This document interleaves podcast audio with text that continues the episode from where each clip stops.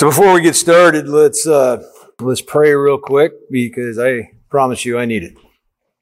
Heavenly Father, Lord, Father, we come before you this morning to hear from you, Lord, to hear from your word.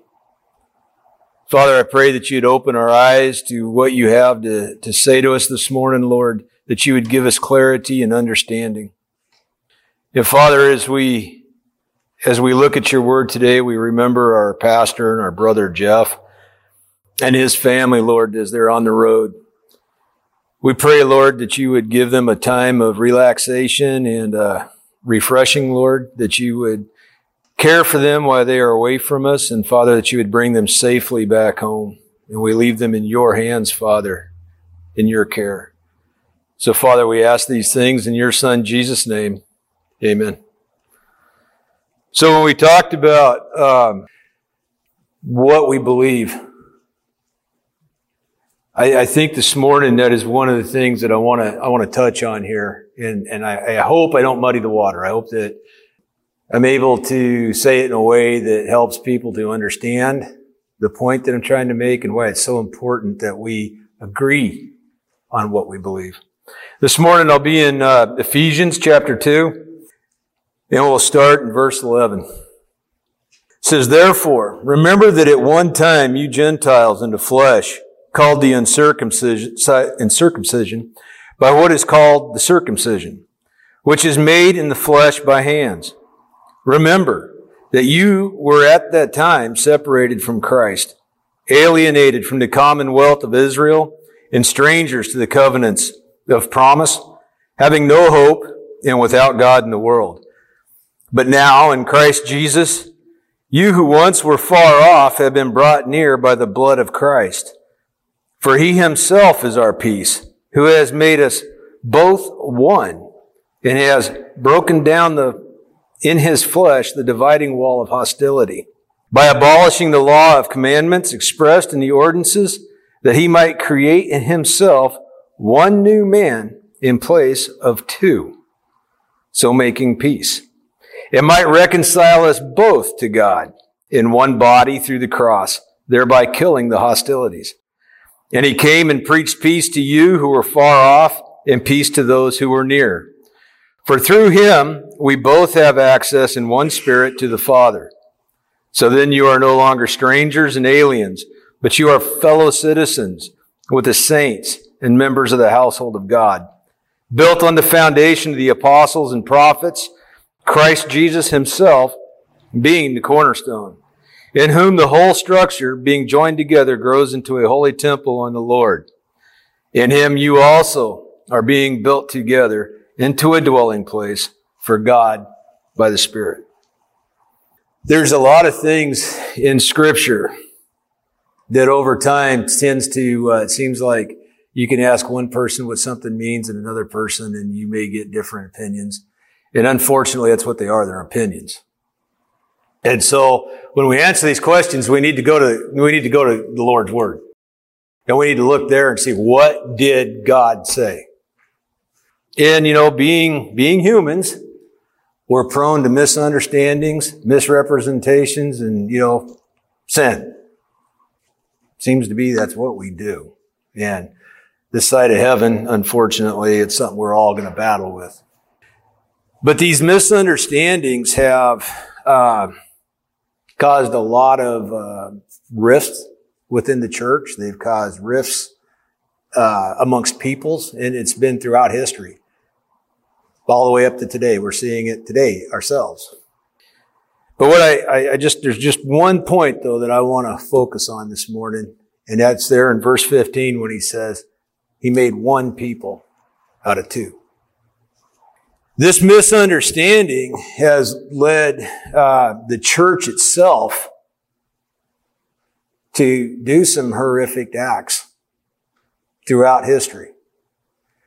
Um, think in terms of the 15th century, the Spanish Inquisition. Now, this was under the Catholic Church. It was put into motion uh, by the monarchs Ferdinand II and Isabella I in 1478. And basically, it was to ensure the Jewish allegiance to the Catholic Orthodoxy. And it was sanctioned uh, by the Pope Sixtus Fourth at the time. And basically, they'd take a converso, which was a Jewish person that had either converted to Christianity or was living in and amongst Christians, or at least claimed to uh, taken on Christianity. And basically, they said, "You're either going to believe it our way, or we're, we're just going to kill you. We're going to lop your head off, or exile you out of the land, or you know whatnot." Had to be their way. And this went on for quite a while. There's several instances of this in history of this happening. But not to pick too much on Catholics, Protestants aren't exactly innocent. You know, uh, our hero of the Reformation, Martin Luther. You know, he, in 1553, well, he is the one that put his, the, the 95 thesis on the wall of the Wittenberg Castle there in Germany, challenging the Catholic Church and what they had done to the gospel. And he was trying to reclaim the gospel back, setting in motion the Reformation, which is a great thing. I mean, we benefit from that today. But unfortunately, he, you know, just like us normal people, had some things wrong as well.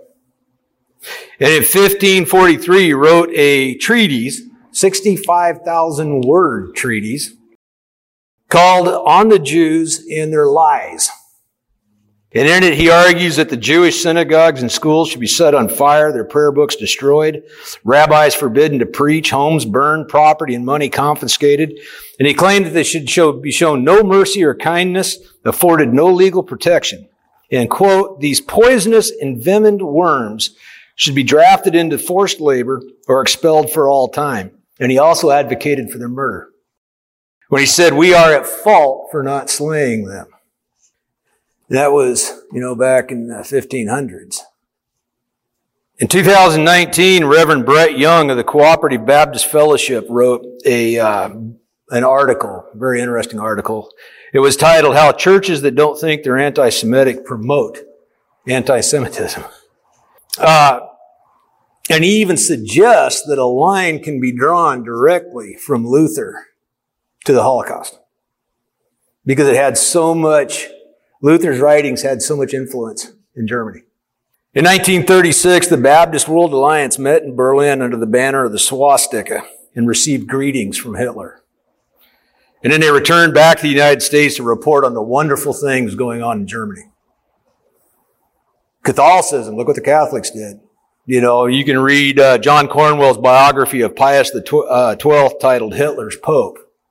So the, the Catholics did the same thing. So we're all guilty. We are all guilty of misunderstanding scripture, misusing it, and at times for horrendous purposes.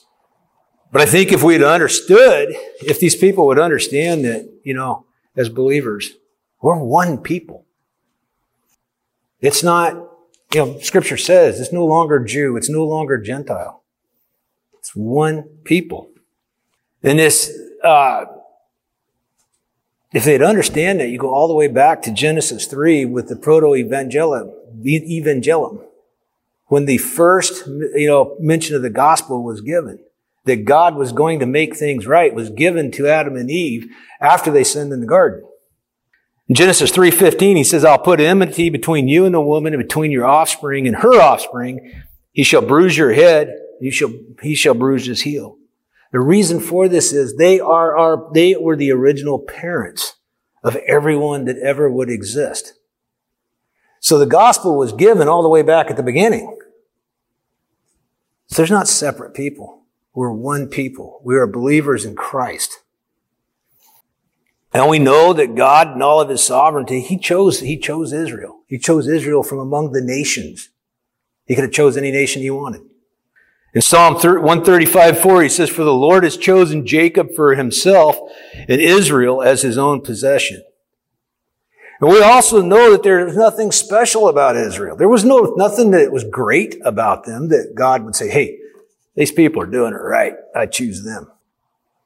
Deuteronomy 7, 7 through 8, he says, It was not because you were more in number than any, than any other people that the Lord has set his love on you and chose you for you are the fewest of all people. But it is because the Lord loves you and is keeping the oath that he swore to your fathers, that the Lord has brought you out with a mighty hand and redeemed you from the house of slavery, from the hand of Pharaoh, the king of Egypt. This promise that was given to the fathers was originally given to Adam and Eve. This gospel, this good news that God was going to correct things. We know that you and I as believers, God in His sovereignty called each and every one of us to believe in Him. He called us out of many people. Ephesians 1, 4 through 5, he says, even as he chose us in him before the foundation of the world, that we should be holy and blameless before him in love. He predestined us for adoption to him as sons through Jesus Christ, according to the purpose of his will. He could have chose, he could have left me in my sin. He could have left me just being happy in all the dumb things I used to do. But he said, no, no, that's not what I have in store for you.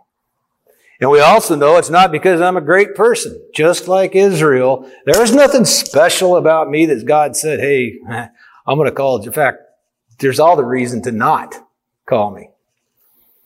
Ephesians 2, 8 through 9 says, For by grace you have been saved through faith. It is not your own doing. It is the gift of God, not a result of works, so that one may boast. So you get in the picture here as we start to get into the, the, the text. They, God gets to choose who he's going to choose to be his people. God is sovereign. God chose Israel as a nation from among nations. God chose you and I as believers from among millions and billions of people for no special reason. I didn't do anything. I didn't do anything to earn it. But God God Himself gave me that gift of faith that I could believe. And as, as a Gentile, that's you and I. We're not Jews. We're not Jews by blood. So that makes you and I a Gentile. As Gentiles, before Christ, we had no, we had no share in the, in these promises of God because the Jewish people who were supposed to share it with the world kept it to themselves. And we, as Gentiles, we were the dogs, you know. So you were either a Jew or you were a Gentile. If you were a Gentile, you were a dog. They didn't want nothing to do with you. They'd walk across the street and go around you rather than pass you on the sidewalk. And that's where we were prior to Christ. That's where the world was. So verse 11 of our text here says, Therefore, Remember that one time you Gentiles in the flesh called the uncircumcision by what is called the circumcision, which is made in flesh by hands. Remember that you were in this, at that, you were at that time separated from Christ, alienated from the commonwealth of Israel, and strangers to the covenant of promise, having no hope without God in the world.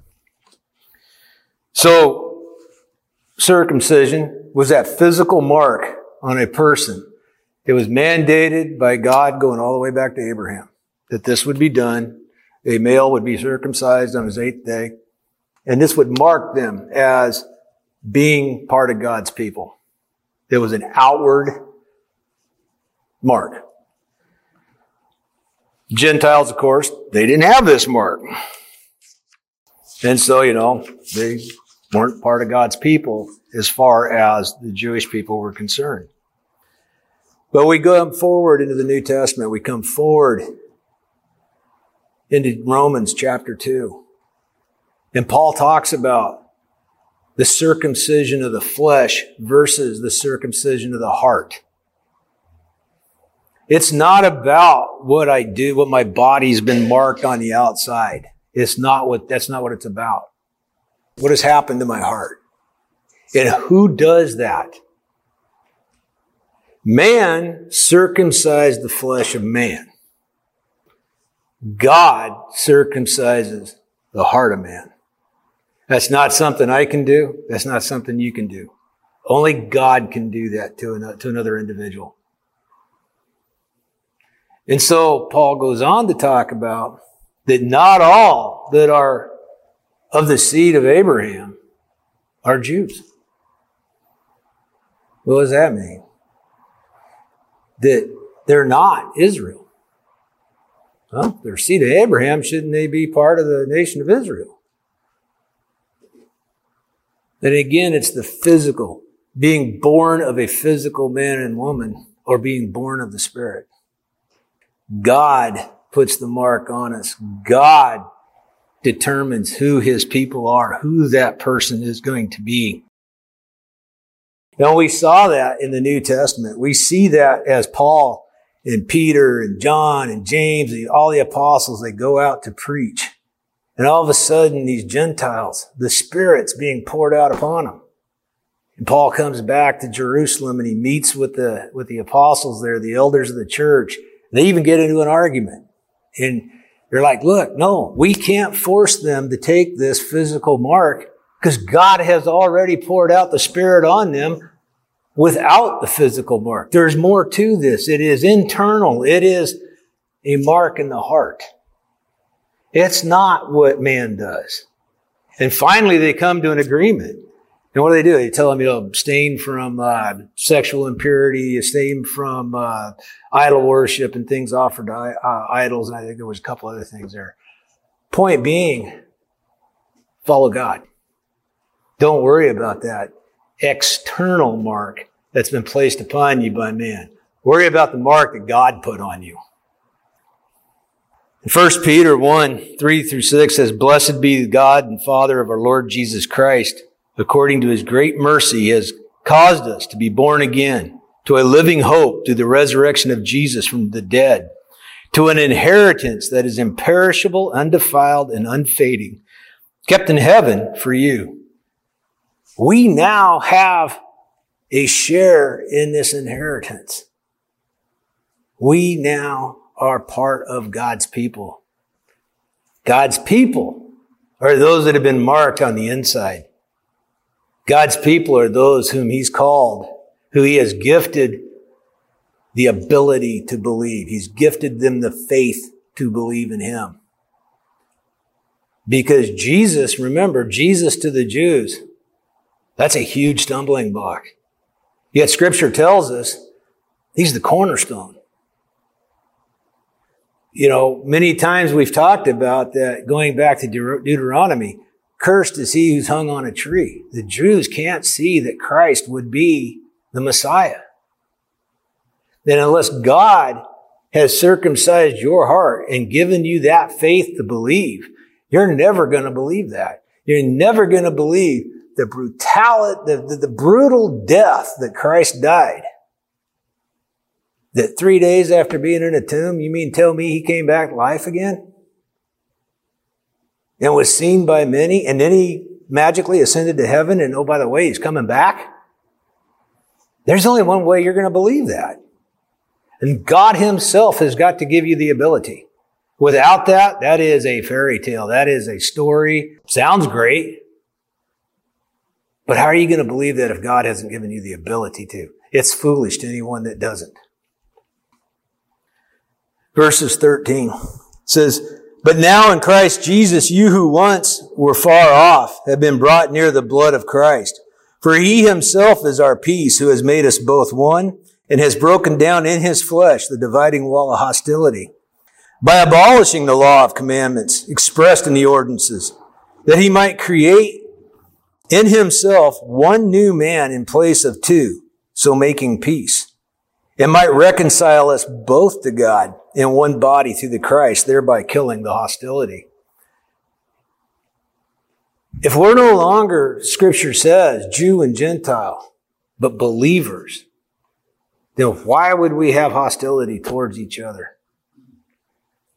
You know, uh, it's pointless. I mean, we're, we're fellow believers. We're fellow heirs to the kingdom of God. We are sons and daughters of the God of there's no there's that that hostility that used to be there between the Jew and the Gentile. God God got separated. He got rid of that. In those moments when Jesus hung on the cross and he gave up the he gave up his spirit, it says in that instant the temple veil was torn. By the way, top to bottom. And it says, from that point on, all are able to come before God. At that time, the only people that could go into the temple were Jewish people. The only ones that could go any further, go up to the Holy of Holies, was the high priest, and he could only go in there once a year. And he might die. They'd tie a rope around his ankle and put some bells on him. He'd go in there. If they quit hearing those bells, they'd tug on that rope, see if he tugged back.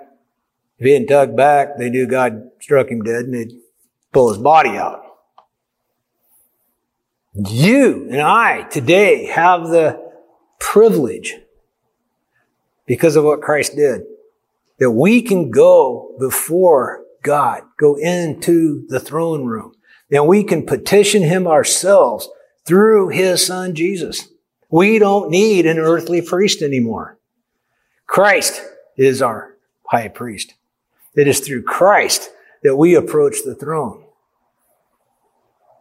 Whether you are a Jewish believer or a Gentile believer, this privilege is to all who believe. So God has taken these two separate peoples now, and He's made one. There's no division. And understanding this, I, in the near future, I've already been teaching through, uh, starting in Revelation on Sunday morning Bible study. But in the near future, Jeff's going to start teaching through Revelation here on Sunday morning. And to understand a lot of this as we go into the, into this is going to help understand a lot of the prophecy that we're going to get into. Because a lot of this can really be, I'm not even going to tell you I've got my head wrapped around everything yet. But we've got to get this right. Because in the church, this separation of peoples has caused a lot of hostility. It's caused a lot of um, violence and barbaric behavior in the name of Christianity. In uh, in Reverend Young's uh, article that he that he wrote, he was talking about uh, more about the church and the anti-Semitism, and he said that uh, Younger went on to say, he said that the church has not just been on the wrong side of history, but it's been on the wrong side of Christianity. How would you like that said about you? Wrong side of Christianity. To be anti-Semitic is to be antithetical, which means to be in direct opposition to Christianity. But throughout our Christian history, there's a lot of Christians that, that may not mean to, but they foster this belief, this sentiment towards the Jewish people. When you look at scripture and you read through the, the New Testament, understand that these conflicts that were going on, these conflicts between, you know, between the Jews and the Christians were not just conflicts between Jews and Christians. Who were Christians at that time? They were mostly were Jews. Started off in Jerusalem. So this was a conflict within Judaism. It was an in-house fight. Later, the, the Gentiles are brought in. But this is originally the Gentiles, or the Jews fighting against each other over this belief. Again, going back to the stumbling block of Christ. Because to a Jew in the synagogue, to preach Christ would be blasphemy. And so this is where they're, they're, they're butting heads strong in here. So, but this was not just, you know, Jew against Christian. This was Jew against Jew as well. That's where it started. In this conflict, you know, as we go through, we go through scripture, we also realize that it split Judaism. You know, Judaism split them right down the right down the center. The believing Jew versus the non-believing Jew. And then as we're going to get into, you and I got added to it, which is an awesome thing.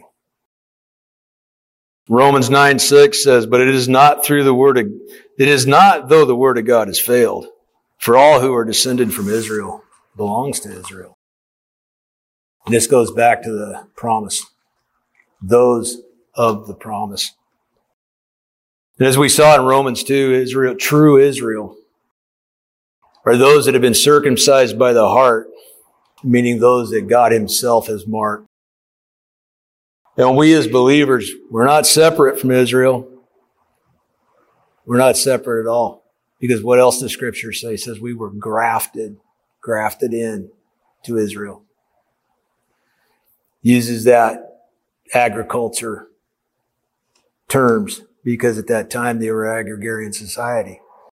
In Romans 11, 23, it says, even they, if the Gentiles, even they, I put in the Gentiles, us, do not continue in their unbelief, will be grafted in, for God has the power to graft them in.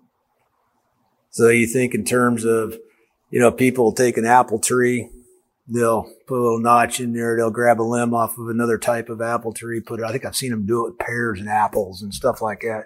It's kind of cool. I, I'd kill it, but it's kind of a neat thing to see happen. That's what God's done with you and I. He has grafted us into the vine. So if I'm going to stick my nose up at Israel, what am I doing? I'm sticking my nose up. Yeah, who? The vine. Who was Jesus? Jesus was a Jew. I love how Western art paints him as being an Anglo-Saxon white boy. He wasn't. He, he was olive skinned. I think it's kind of interesting that you know there's a little arrogance on our part. But he also warns us. And he says, this, uh, this freedom that we have, this grafting in, this adoption that we have into Israel. Paul tells us, don't get, don't get cocky about that. It is through the Jews' unbelief that the gospel has been given to you. It was their unbelief that caused the gospel to be spread. You think about the church. When does the church grow? It's grow the most. When does it become the most strongest? It's in persecution. And at that time, they were persecuting the church heavy, hot and heavy. Paul, what was Paul originally doing when he was going down the road to Damascus? He had a letter in his hand issued by the high priest that he was allowed to arrest anybody that was of the way, confiscate their property, and even have them put to death until he met Jesus on that road. Paul was a Jew. And he became a Christian. He became a called out believer of God's because Christ met him where he was and showed him he was wrong. Christ did that to me. And anybody in here that's a believer, Christ did that to you. He met you where you were at that moment. And God gave you a free gift of faith that allowed you to believe and gave you that first little bit of understanding that put you on the road to where you are now. It was nothing you did, nothing I did. In fact, I was just like Paul going down the wrong road. Until Paul says in Romans, if you and I, a wild branch, can easily be grafted into the vine, how much easier could a natural branch that's been removed be put back? So think in terms of a Jewish person. You'll hear a lot of people talk about that even today. There is nothing neater to watch than an actual Jewish person come to faith because they're on fire. And it's, I don't know, there's something about a Jewish person when God opens their eyes that it, it, it seems like it exceeds the rest of us. It is something to watch. So if you and I can be grafted in, think about how easy it would be for one that's been moved away to be brought back in. And so Paul says, don't get cocky about your salvation and about the fact that the gospel has been extended to us. In verse 17, he says, and he came and preached peace to you who were far off and peace to those who were near. For through him we both have access in one spirit to the Father. So when you are no longer strangers and aliens, but you are fellow citizens with the saints and members of the household of God, built on the foundations of the apostles and prophets, Christ Jesus himself being the cornerstone, in whom the whole structure being joined together grows into a holy temple in the Lord. In him you also are being built together into a dwelling place for God by the Spirit. This is a continued work that God is doing. Jesus being the cornerstone of the church. God is building the church on that cornerstone. And that building blocks are Jews and Gentiles. True Israel. True believers. Those that have been circumcised by the heart. That's what's building the temple of God, or God is building the temple with, is with us. To those that, that don't believe, you know, that this sounds pretty crazy. This sound, you know, again, that's, that, that cornerstone that God has used, Jesus, that is the stumbling block to the nation of Israel. They just don't see it. They have for too long, they were caught up in their own uh, piety. God chose us. And so they could do whatever they wanted. And they were God's people. That's the way they looked at it. And the thing, the point here is too, is whether you are a Jew or you're a Gentile, if God hasn't placed the call on you, you're never going to believe this. You're never going to turn to it. You're never going to turn to Him. It doesn't matter if I was a blood-born Jewish person. If God had not called me, if God had not given me that first little inkling of faith, I wouldn't be standing here today because I wouldn't believe a word of this. It is with, without that faith that God gives us, we're not, we're not going to believe. Romans 11, 23 says, even they or I'm sorry, I jumped, jumped out of the wrong spot there. Romans 3 9. I have got myself lost in my notes, folks.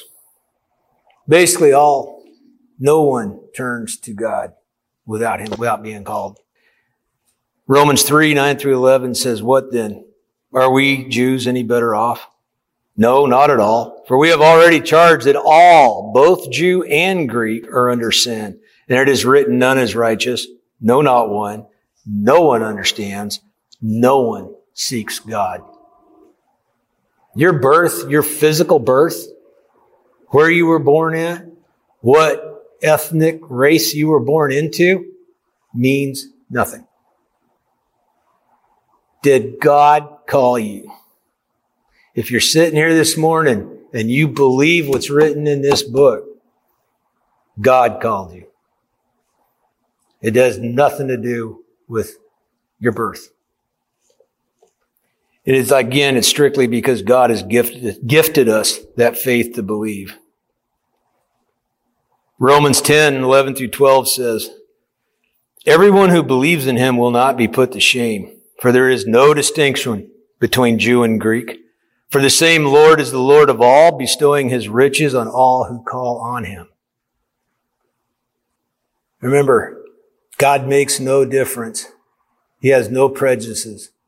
He doesn't take the rich over the poor or the poor over the rich. And in God's kingdom, there's no Jew, there's no Gentile. There's true Israel. There is, there is the people of the promise. There is those whom he has called.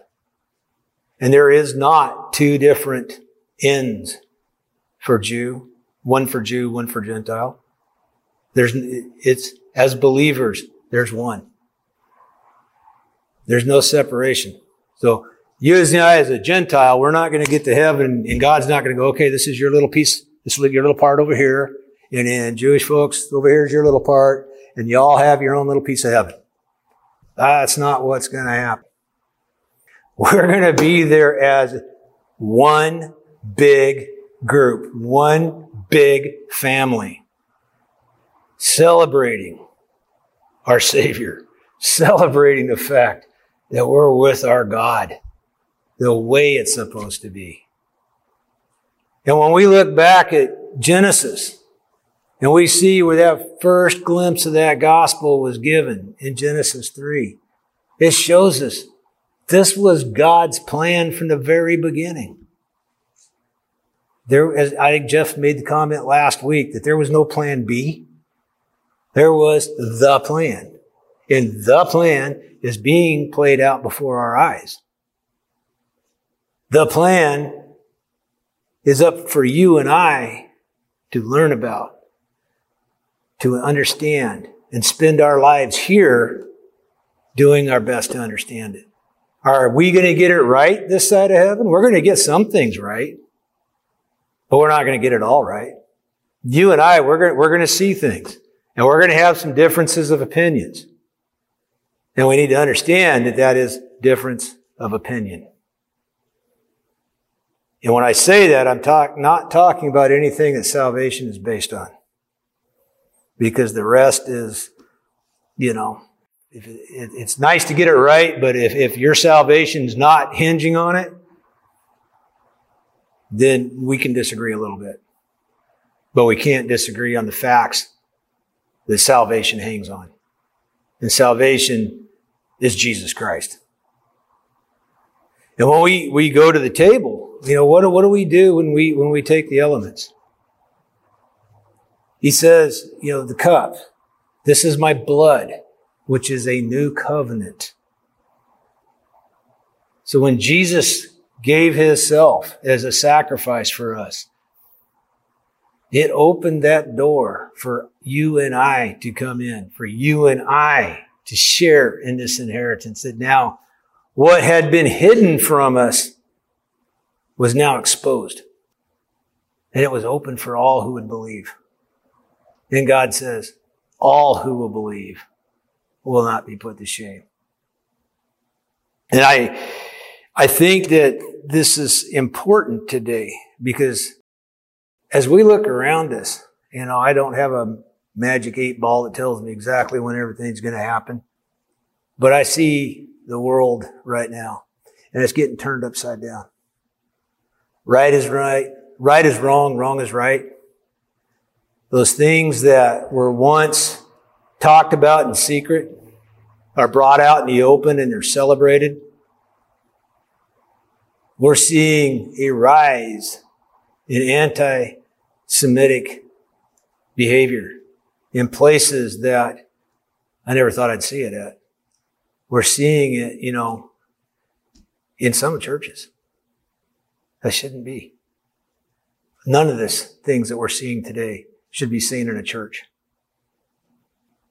And as we see this, we can look at scripture and we know that God told us these things are going to happen. And when we look at scripture, God says, I tell you these things ahead of time so that you will believe. So when they happen, you can look back and you can say, oh, that's right. He told me. He told me that's going to happen. And what does he say? He says, don't be afraid of it. It's interesting. He says, don't be afraid of it, though they might kill you. You know, people today, what's the big, the big catchphrase today is uh, eugenics. Oh, they're trying to depopulate the world and all that. It dawned on me the other day because I, I, I hate to tell you this, folks. I, I ignore all that stuff. I don't pay any attention to it. And it dawned on me because I don't really care. It doesn't bother me because if I'm one of the ones they get rid of, guess where I'm going? You know, I, that's not a bad thought. And so God said, He said, continue, continue on, continue doing what you're doing. Don't worry about it. These things have to happen. And we can look around today and like I said, I don't have a magic eight ball, but boy, I tell you, my gut sure tells me Jesus is definitely coming back and that return's getting, getting, getting close. You know, it sure seems like it. I don't think, I, you know, in our life, my parents' life and my grandparents' life, short of wars, I don't believe they've ever saw anything like this. I don't think in the last few hundred years that we've ever seen the morality of the world turn upside down. And so when we look at this, we understand that we are, as believers, we are one people. We will share in that inheritance of Christ Jesus and our Heavenly Father. And it's coming soon. It's, it's, it's right around the corner. You know, does that mean tomorrow or does it mean 10 years from now or 100 years from now? I don't know. But it sure feels like it's coming soon. And so as we start to dissect our way through Revelation, uh, as Jeff starts to teach it, be ready to be challenged with some things that maybe you believe. I, I've been challenged already a few times. Be ready to be challenged in your thoughts that you have. Does the Bible say that? Or did you get it somewhere else? The Bible says we're one, pe- we are one people, not two. That's something that uh, for years I had a misunderstanding of. So I think we're going to have an interesting time in this upcoming study. I look forward to it. I, am having fun myself studying through this right now. Um, Sunday mornings, the folks that come get a little uh, a little glimpse of uh, where things are going. Um, but I, I, it's a great learning experience, and I think that we need to be prepared for this. I think that not enough churches or pastors today teach end time scriptures. I think that they are doing their congregations uh, wrong by not doing so because they don't believe they're preparing their people. Because there are a lot of people today that are sitting in congregations that think they're saved. And they're not. And if we are not preparing them, then we are ushering them to hell. So with that, I just ask that you think about, ask yourself, reflect on your, on your inner self on what do I believe? What do I believe about scripture? Where did I get it? Where, where did, where did my belief come from? My thoughts that I have. And I would challenge you to take those thoughts, dive into the Bible, and see if you can back those thoughts up. But don't be afraid to find out you're wrong. Don't be afraid to find out, oh, I got that one wrong. Because that's okay. That's, that's, that's why God gave us His Word. God gave us His Word for us to study and for us to learn. And so it's okay, it's okay as long as we are open to correction. It's okay to do that. So as we get ready here, we'll uh, come to the Lord's table. And I just uh, ask that you just reflect on your on yourself. What are my thoughts? What are my thoughts on, on, on Lord? What are my thoughts on his people? Where, where do I fit? Where do they fit?